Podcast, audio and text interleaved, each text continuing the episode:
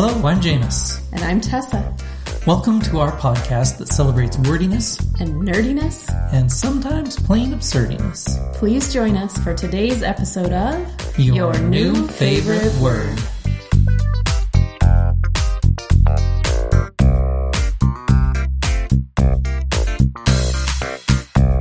This is episode two of Your New Favorite Word. Thanks to those who listened and gave us feedback on our pilot episode. We hope you're handling the quarantine well and that we will all someday be able to absquatulate from our homes once more. So we really appreciated uh, the feedback we got from some of our listeners, and I wanted to uh, make a quick correction pointed out by listener Kat. Um, she let me know that I misspoke and said that vamos means to go in Spanish, but it's actually a conjugated form meaning we go. So thanks for that, Kat. And then listener Trisha pointed out a connection between skidoo and skedaddle with a word from the Kung Fu Panda series, skadoosh. Some of you might be familiar with that. Um, if you're interested, there's actually a YouTube video where they talk about the origins of that word, and it's not actually related to the words we talked about in our first episode. But it was really interesting. I will make sure we get that link to that YouTube video in our show notes. Awesome. Thanks, Tessa. So let's just jump right in. What have you got for us today? Well, I was thinking about a word that my parents use all the time. Um, it's kitty corner. So, meaning um, located diagonally. So, they might say, um, it's that store that's kitty corner from the post office, something like that. Um, and I was just interested in the origins of that word. So I looked that up, and um, there are a lot of variations of that word. Um, kitty corner is one, catty corner, catter corner, cata corner. Um, any of these with an ed at the end. It's a lot of different ways to say um, this, meaning diagonal in a diagonal position. Um, and the origins of that are from French. So the French word for four, which I'm going to have Jameis pronounce for us. Quatre. Okay and it originally meant a four on a die, so playing dice, or a four on cards, playing a card game. Um, and of course, the English um, made it their own, and instead of pronouncing it quatre, it became catter, um, C A T E R, meaning um, to cut or move or go diagonally. And so some other words that had that word in it were cattercross, catterways, and caterwise, meaning diagonally. Um, and this came from um, the 1570s. So this was way back when this word was borrowed from French and was um, used to mean diagonally. And my actual new favorite word is was found um, in an entry from an 1881 dictionary, which was quoted in the Oxford English Dictionary entry for catter. Um, so it was a word meaning to make an angle or to mitre, M I T R E. Um, so a mitered corner in woodworking or in sewing, like quilt making, when you're making a corner that lines up, mitered. The word is cattersnozzle. Oh, that's too perfect. Isn't that amazing? Doesn't that sound like a Roald Dahl word? It totally sounds like a Roald Dahl. Cattersnozzle. C A T E R hyphen S N O Z Z L E. I think that that word deserves a resurrection in modern usage. Absolutely. I'm going to find ways to use it. So that was really interesting. So kitty corner has nothing to do with cats. Um, I have a daughter that's obsessed with cats. She's going to be disappointed that it has nothing to do with cats. But the, um, some related words I found um, are also really fun. Catawampus, or kittywampus, catawamptious. These are all variations. An American colloquial slang word from the 1830s. Um, meaning utterly, completely, with avidity, fiercely, or eagerly, which is different than the definition I was thinking of. Um, that came along later. Um, in the 1840s, it was used as a name for an imaginary hobgoblin or fright, so something scary was a cattywampus. Um, and then in the 1860s, it started to be used to mean uh, askew, awry, or wrong. Like everything is going just cattywampus. um, that's when that started to be used. And possibly the origins of that were from the root catter, which we talked about before, um, meaning diagonally, and then a Scottish word wampish, meaning wriggle, twist, or swerve about. And that is from Etymonline, is where I found that. Um, and I, we will put the links to our sources in the show notes as well. Someone, one of our listeners was asking about that. Um, so we'll make sure we get that. And so, just kind of in a related vein, so the meaning of these words is based on the diagonal. And so, I was interested in the word diagonal itself. Um, so, the Greek diagonios, meaning from angle to angle.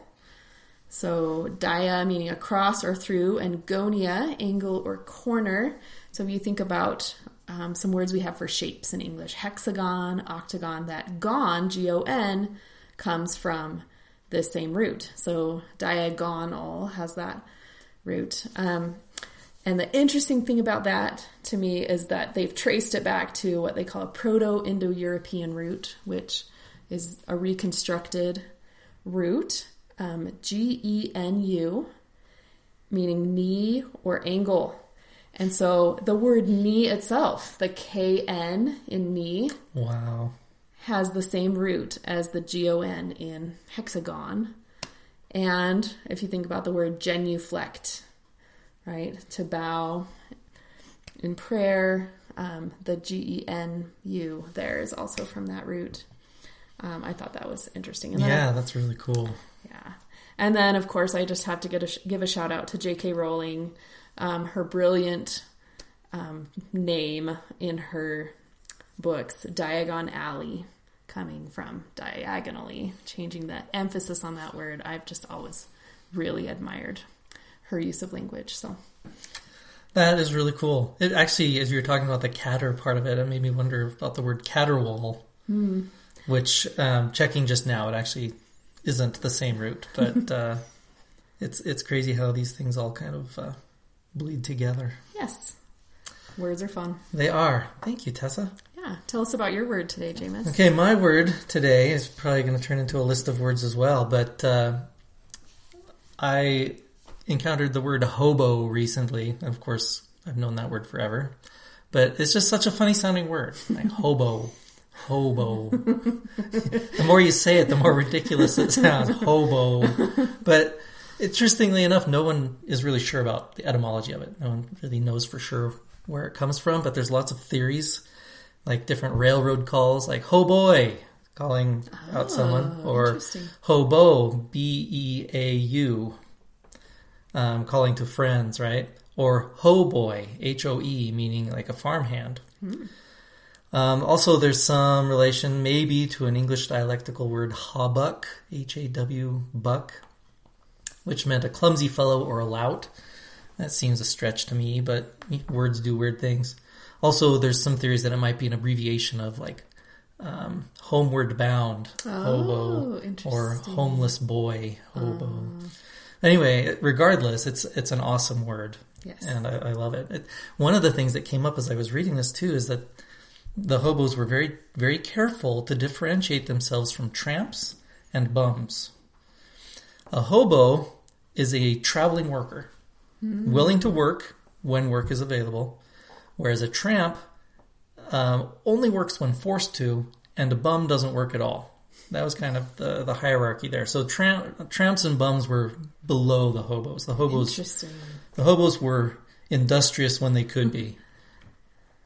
But one of the most fascinating things about the hobos is the they had their own argot, uh, their own vocabulary that they came up with um, to, to communicate with each other. Code. Yeah, and love uh. Wikipedia has a partial list, so you can go to Wikipedia and search for hobo and find a, a partial list of vocabulary. There's also a dictionary of old hobo slang Oh, wow. by Stephen P. Alpert. Love to get my hands on a book like that. Yeah, it, it looks really cool. But the the whole dictionary is apparently online, so I don't even know if maybe it is published. It, it might just be an online thing. But Wonderful.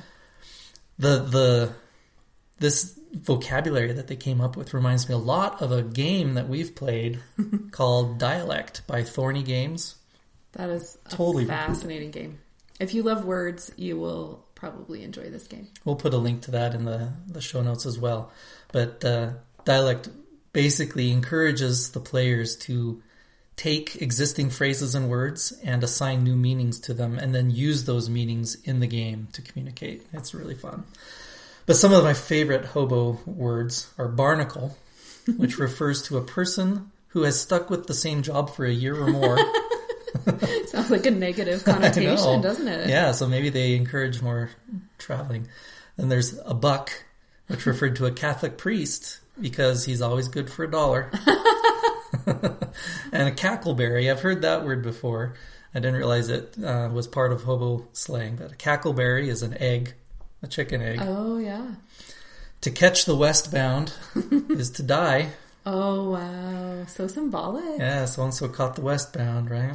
Wow. A nickel note was a $5 bill.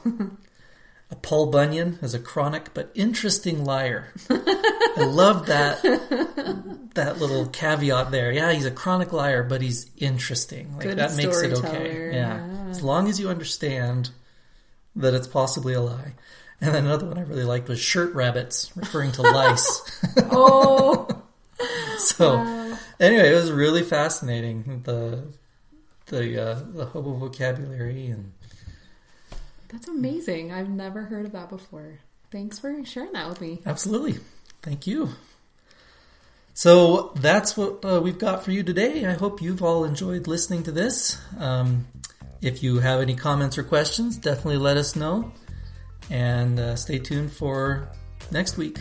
We'll have some more fun words for you. Thanks so much.